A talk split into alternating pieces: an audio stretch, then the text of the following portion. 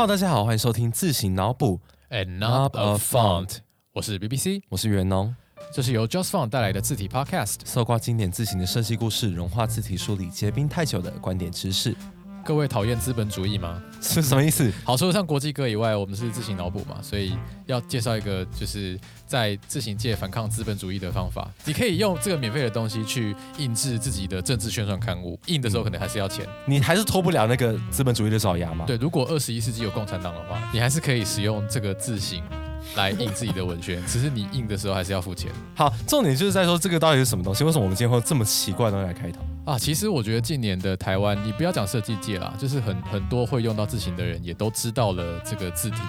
呃，其实我们今天不是要讲一个字体，我们是要讲一整个字形计划。它可能是近年全世界最大的一个字形计划，它叫做思源计划。听到思源就哇，就思源呢、什么都谁会这样子啊？会，呃，我自己就会，因为因为是我在我心目中，就是思源这个计划有非常多不同的面向。那我我整体来说认为它是一个很伟大的计划。不如我们就直接来介绍这个东西吧。对，好，呃，请举例生活中看得到的思源宋体或思源黑体的例子。哎，很多也想看呃什么啦，建案呐、假设你今天是用 Pixel，可能你的手机啊，然后可能你今天在某个地方看到的告示啊，你今天通识课的简报啊，你今天上课用的文献文本啊，然后或者说你今天可能就是呃下载下来了某张梗图啊，政府政令宣导啊，哦天呐，太多了，要举的例太多了，就举一天吧。我觉得坏坏大学生可以使用思源宋体的戏本来假装是信息名体，而且教授也不会发现。这样还叫坏吗？对，这是一个 这个是一个好好手大学生，手续善良，手续善良大对，学生。手续善良。重点就是他说，他真的是已经普及到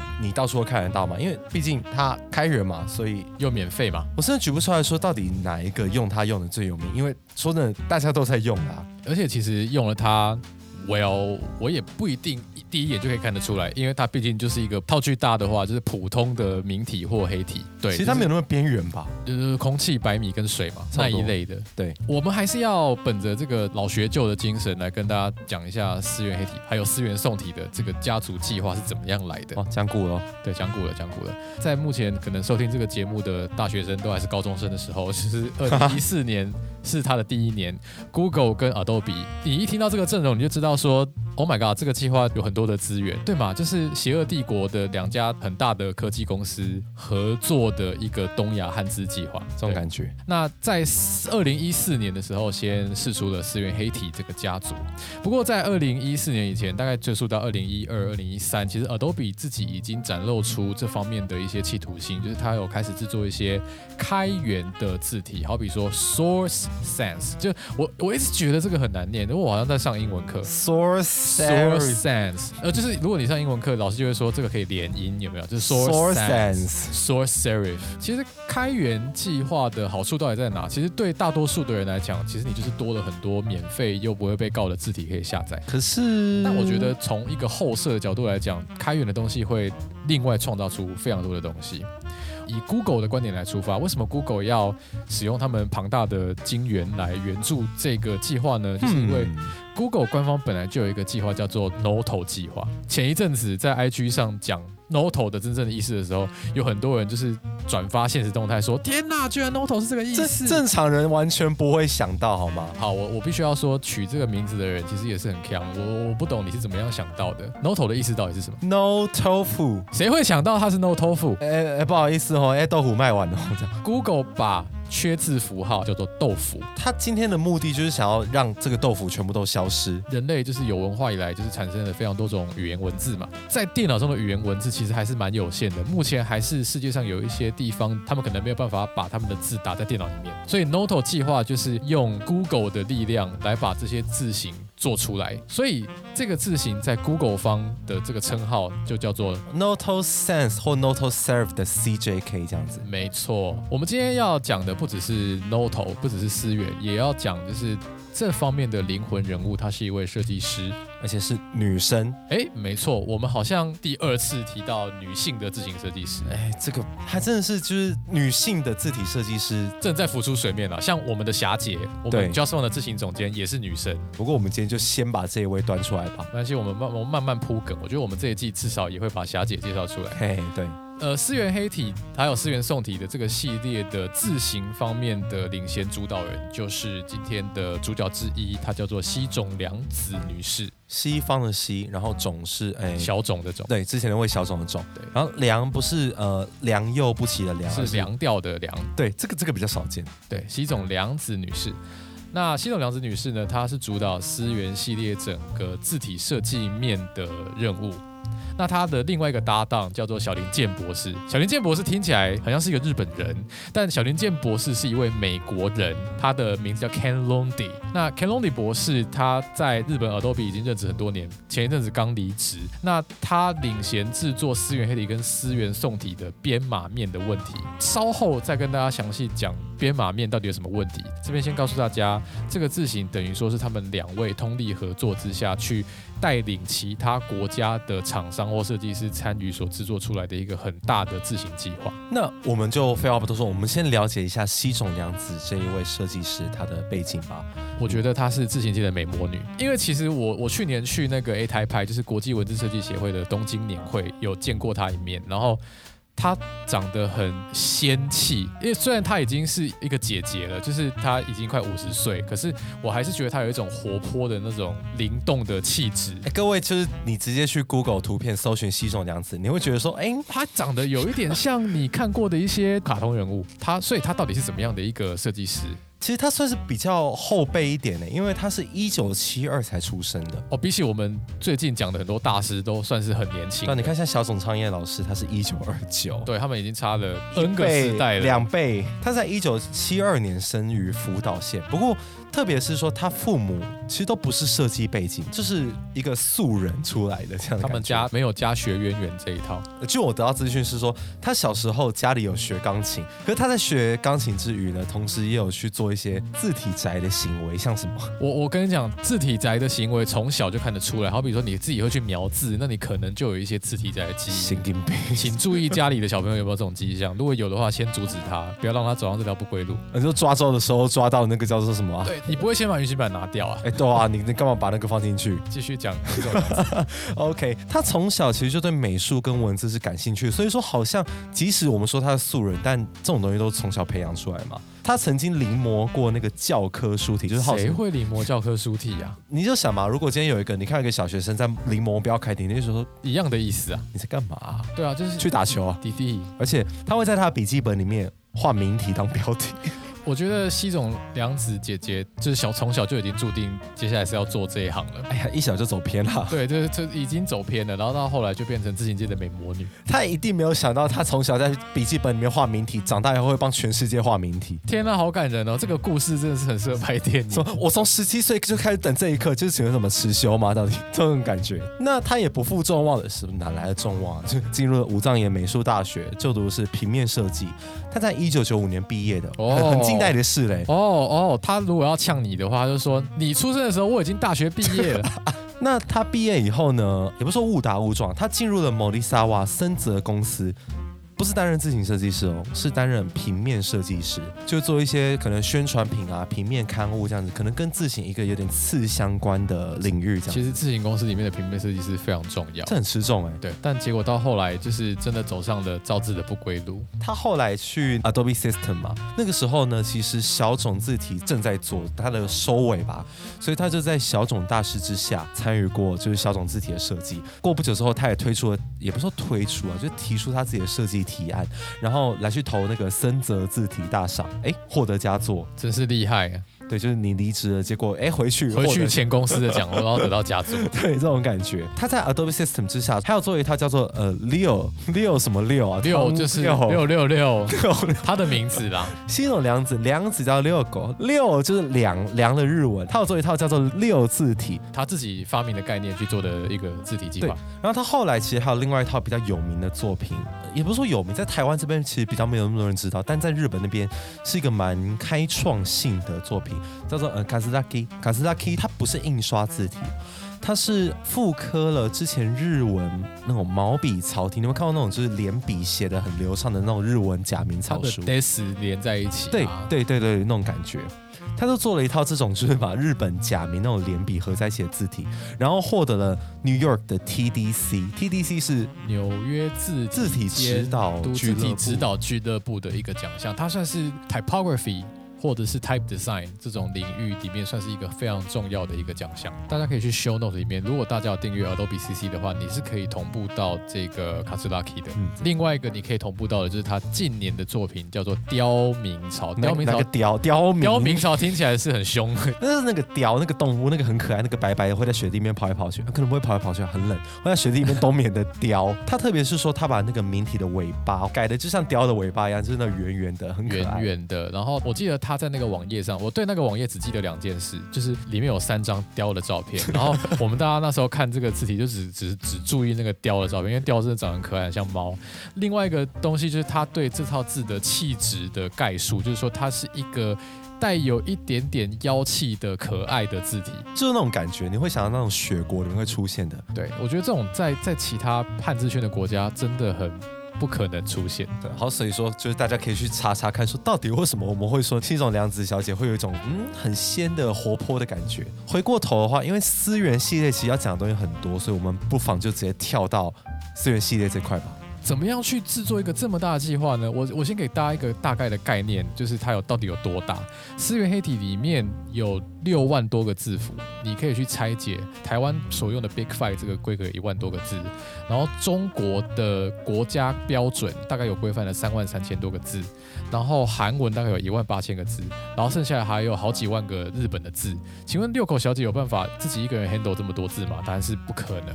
对，她没有办法做韩文，她没有办法做。中文、中文跟日文的汉字美感其实是有一点点不一样的，所以六口它等于是呃这个计划的一个总监，然后他们把这个东西发包给其他也很有名的公司，好比说韩文字是由韩国的大厂 Sandal，然后日本的汉字也有日本的一个算是已经很有名的，然后历史也蛮悠久的一个字形公司叫伊瓦塔，就盐田嘛，岩石的盐，哎对，盐田伊瓦塔，然后呢中文的繁简体包含注音。先交由中国的常州华文制作，你可能觉得啊什么谁？常州华文，但它就是你电脑里面的黑体繁、宋体繁。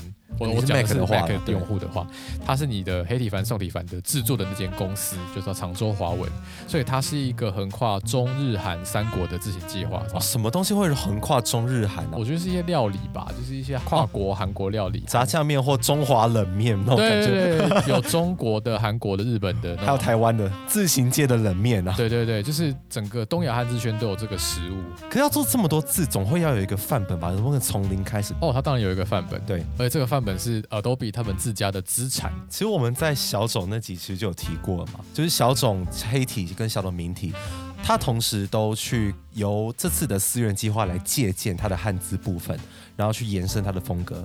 所以你可能会觉得小种黑体跟思源黑体长得有一点点像，那个是正常的，因为它基本上是借了小种这个黑体跟明体的汉字来去做思源宋体跟黑体的基底。然后假名的话呢，哎，为什么我们刚刚前面要提到那一套那个六字体？对，那是在这边说思源黑体跟思源宋体的假名部分，其实就是参考那一套。所以等于说是梁子小姐自己的 work，再加上她的导师小种先生的 work。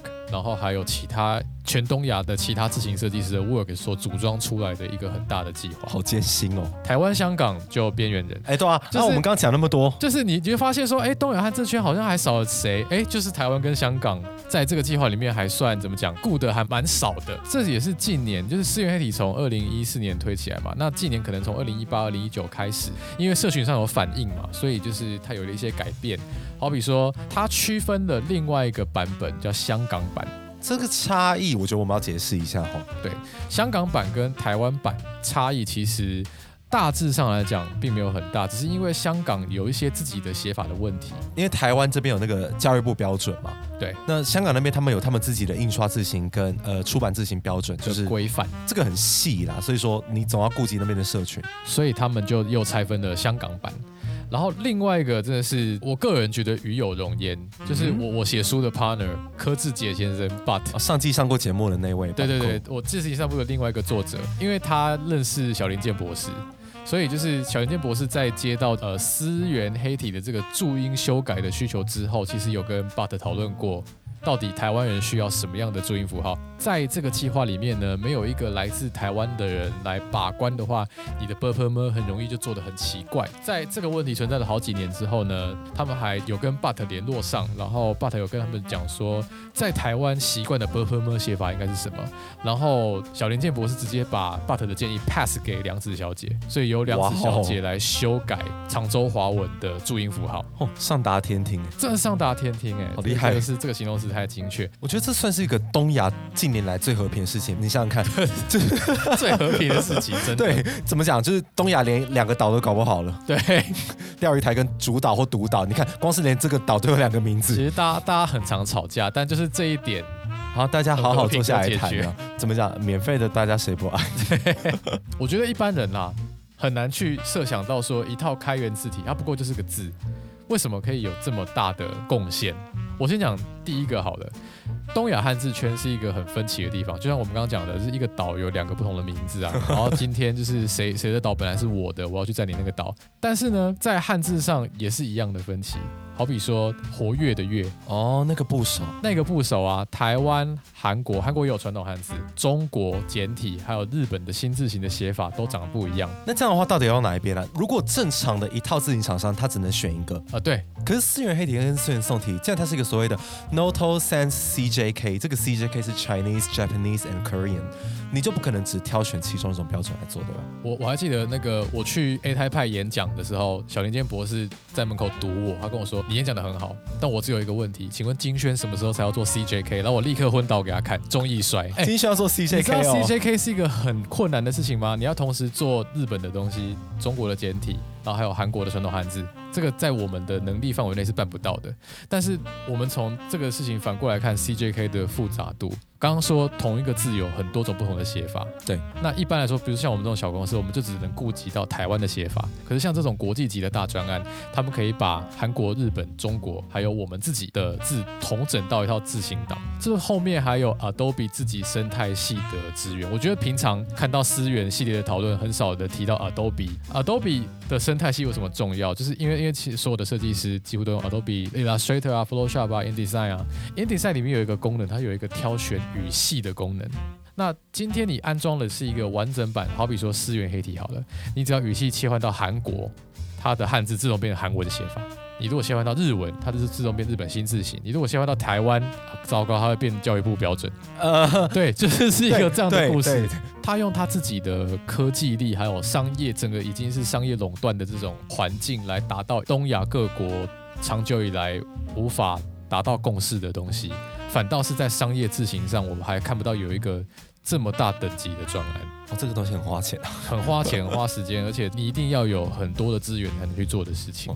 还有另外一个蛮重要的意义，这个可能是对 Google 来说的意义，就是说，因为 Google 自己也有 Noto 这个计划，在一个很大的平台上，好比说 Google 这样的手机 Pixel 这个手机，如果它要另外额外去授权一个 CJK 字型到他的平台上的话，每年要付好多钱，对不对？他如果他要去跟别人买一套自行的放他的系统的话，他每年光是要付授权费就有他收的了。哎，他们掐指一算，发现我还不如自己做一套自行来的划算。还真的，这个可能大家很难想象。最近金轩那提不是在打折吗？我们都是强调说可以分期付款嘛，结果人家是直接做一套自行自己用。我跟你讲，这叫贫穷限制了你的想象。对啊，这个是这样的故事吗？好奇怪之类的，就是他们真的有钱，他们可以做一套字给自己用，而且还比买别人的字还要便宜。所以你看，思源黑体从二零一四年就开放，然后思源宋体是在二零一七，哎，应该是二零一七。对，过了这么多年，其实现在它已经慢慢普及到我们日常里面。那它到底算不算是特别的？因为你可能说，哦，大家都在用，问题如果大家今天都认不出来的话，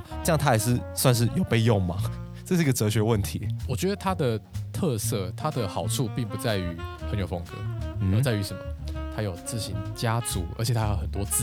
哦，思源家族，对对对，你懂思源吗？思源就会帮助你。打这是什么？自行王思源，呀这完全不对，到底在公司想？呃，我我觉得他不会没事出七个字种给你用。简报里面你可能就是用 medium 以上，它的肉比较够。我觉得大家最多讨论的就是思源黑体有 normal 跟 regular 两个看起来差不多的粗细啊。你翻成中文好像也差不多，一般跟一般，一般人不会分。那在字形里面的话，它总要有一个区分吧？它的区分就是浅色底深色字，或者是相反，深色底浅色字的这个情况。深色底字比较浅的话，那个字会爆掉嘛，光晕效果有点像，有点像。那思源黑体 normal 跟 regular 的区分，其实就是在这种情境之下去给你做一个补偿，带来相似的效果。哇，所以他真的是自省王思远，可他那么厉害的话。那其他家自行厂商的是不是都不用火？的确是曾经有耳闻，某些东亚自行厂商，我们先不讲是谁，就是在思源刚出来的那个时候，曾经有致信给 Google 跟 Adobe 表达抗议。内容大致上就是你这样子叫我们怎么混。我曾经有听过某位设计师他在私下有分享过，就是说他觉得对于思源系列这种普及的现状，他感到很不安。今天假设有一天全世界上都只看得到这样子的一个风格吗？这是一个点。那另外一个点是一个听起来有些叽歪的一种，就是就很多人的看法，一个东西一旦使用的思源黑体，它可能整体的质感啊，或者是功能性，它就有八十分以上。但它就是差不多八十分左右，就是它还是有一些字体结构的设计面，可能是因为开源专案的关系，它是一个拼装的一个状态，可能没有设计的很精良。这些东西非专业的人可能看不出来，可是如果今天专业的人跳出来讲说，我们应该要追求的是九十分、一百分，那很有可能就是专业的人会不会觉得你好像有一点太过于击败了？应该说他们对于自行使用者的想象是比较平面的，可问题是说，假设今天是一个厉害的书风设计师，好，王志宏好了，他也是自行使用者。那假设今天是一个麻瓜，啊一个大学生。通识课的学生，那他也是自行使用者啊，你总不可能对所有人都呃就是持平以待吧？对啊，我觉得我很常出去跟人家分享说，我觉得大家要追求是八十分，但请注意听我这句话的人是一般人。如果一般人都做得到八十分，那设计师你是不是要尽量把自己逼到一百分？对。但其实这个开源自行计划对台湾真的带来一个还蛮大的影响。好比说，在我们录音的这个时候，就是呃新竹火车站施博汉，我们之前第一季第四集有有谈到，博汉改造了新竹火车站的这个指标，然后大大家对他新改造的长相有很多的讨论。那其中呢，就是博汉有在他的脸书上贴出来，就是他们对整个新竹火车站这个指标改造的计划书。其中有一块的改造，就是他把台铁目前二零二零年现存的这个规范字体使用思源黑体的这个东西，改成了我们有色文鼎的精细黑体。我要强调的事实是，国家的机构规定标准打字体使用思源黑体。就你说思源黑体是完完全全适合指标，你好像说用了也不会说找不到路还是怎样？对，我们讲说最起码有八十分嘛。但是国家的建设规范使用思源黑体是一件政治的问题。我我所谓的政治就是说，你可能会预期公共建设应该要使用自己国家生产的东西。对，或者说特别可能针对针对这个东西制作的设计品，我我讲，它还真的跟台湾一点关系都没有。你看，我们刚刚前面讲到嘛，台湾被就是忽略，它先天上就是日本人设计的文字造型，然后再由中国那边的厂商把它拼装组装出来，连注音符号在第一版的时候都设计的不好。它可能唯一跟台湾相关的事情只有教育部标准。再怎么讲，公共的观感以及设计的政治上是一件略为可惜的事情。对，就我刚刚前面不是讲说，那是不是大家都用思源就好了？所以啊，我觉得就我刚刚的论调嘛，我就是提倡说，一般人要做到八十分，那设计师本来是可能觉得做八十九分就好，可是你现在要做到超过九十五分，所以自行厂商。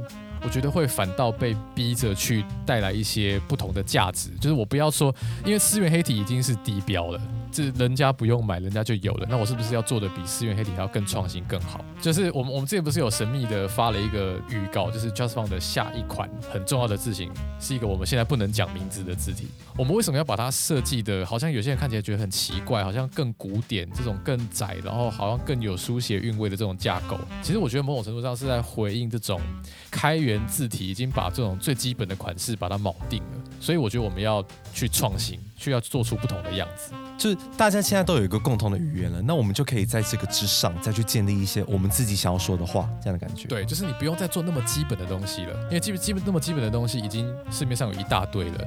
那是不是我们可以往更不同的地方去探索，勇敢一点去做一点突破？我觉得这也是。思源这个计划带给东亚自行公司的一个怎么讲冲击，冲？但也是转机。对冲击跟转机，我觉得这讲的很精确。对，其实要乐观一点，就是说字体社群并不是一个平面，有可能比较厉害的人跟比较基本的使用者。对那这样子的话，我们都要去针对各层去做出符合他们呃需求的产品。你基本的人可以透过免费的东西来入手，但你也不要说觉得说他们可能就卡在这边，总是会有人去想要更上一层楼嘛，对啊，这样的感觉。其实就就文化方面，因为其实像以法律的层面来讲好了，法律在制定智慧财产权的时候，通常不选择保护印刷字型的原因，是因为印刷字型是一个知识的载体。有的时候立法的精神就是我我如果太过于保护你的智慧财产权，那是不是别人就不可以用这种字型来做印刷？那可是我们现在有这种开源的这种这么基本的字体，那你是不是就可以去想办法去保护一些更创新的非基本的字体？可能呃是一个比较更风格化的表现，或者是一个专门的需求的话，你是不是就可以把智慧财产的概念来保护这些更创新的字体？所以说，其实我觉得开源自行引进这个环境，虽然暂时造成这些自行厂商的一些不安呐、这样。不安感，但是其实我觉得它会推动很多的危机，就是转机嘛。而且思源黑体跟思源宋体，既然他们是开源的，那就表示说他们有很多我们在这一集没有办法举例的各种改作系列，我们这随便讲都可以讲到一大堆。对它其实整体来说，我觉得它对整体的文化传播是很有帮助的。好比我就讲台湾最具代表性的例子，哎，又是 But，我觉得跟他认识太久太熟了，我都忘记他是一个很厉害的人。你你有没有这种经验？就是你跟你某个人太熟，你忘记他本来很厉害。呃，我们在 IG 或 Facebook 都有介绍过，就是原叉系列嘛，比如说原石黑体啊、原流明体啊、原云明体啊，对，还有什么源泉原体都是他用自己的演算法来改造思源黑体或思源宋体。哦，数学很好。对，数学很好，都是他去做的。怎么讲？我觉得值得大力宣传，但我们可能没有帮到这个宣传的。我觉得现在还来得及啦。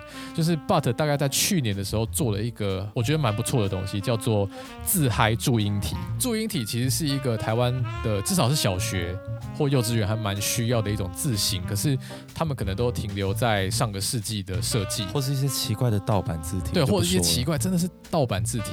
自嗨注音体是 But 在汉字上采用思源黑体跟思源宋体，然后 But 自己拉注音，拉注音，他自己设计注音。But 真的是一个很斜杠的人，就是他除了刚刚数学很好以外，他还会设计注音符号。重点是他开发了一个特殊的软体，你可以把你想要的文章丢进去，然后他会很方便的可以让你选各种注音符号的破音字。这个东西在底下，所以大家真的可以去玩玩看，它超厉害的。我觉得如果有听这个节目的国小老师，或或你认识国小老师的话，我想要请你把这个东西推荐给他们，它里面就有界面让你选，然后你就直接输出这个字，然后你再丢到你的 Word 或者是 Pages 里面，把它套上字还注音体，它就完成了。所以我觉得做个做个结啦，就是说，呃，思源，我觉得它带来很多正面的改变，当然也是要整个社群去配合它，好比说像 But 这样的人去接续开发出一些对整个文化很有贡献的事情。好，可能说它确实会有我们刚刚提到的一些小小的问题，例如说，有些人可能会对于字形的标准会觉得比较一般，但我觉得这个时间会证明一切。我们现在说真的，才过了大概五年，一个字形要真正成熟的话，我觉得五年、十年甚至更多，你才可以看出来这个字形真正的价值，以及它对于整个字形文化圈的影响在哪里。而且它开创出来的这个开源字形风气，我觉得只是一个开端而已，可能以后还会有更多的改作也说不定。拭目以待。好，那这节自行脑补就到这边啦。我们讲了很多这一套你平常应该都看得到，甚至还用过，甚至现在躺在你电脑里的字体，想不到说它有这么多奇怪的故事吧？包括它名字的由来，那个 No Tofu 真的是吼。好，那喜欢的话欢迎订阅啊，给五星或者给评论，或者说分享给你所有喜欢字形、喜欢设计或甚至喜欢吃豆腐的朋友。谁喜谁喜欢吃豆腐？那点超不对的。好，我我个人还 还可以，我在汤里面对这个先放着好。哎，下一集是第几集？八吗？第八八，四的倍数哈，四的倍数。四的倍数又又是有来宾，对，这次的来宾我们要把大家拉到一个奇怪的现场啦，而且不只是一个来宾，有几个啊？五个来宾，五个吼，哦，又是一个奇怪的事情，是什么事情呢？这个活动很重要，我们下一集再揭晓吧。那下集再见啦，拜拜拜。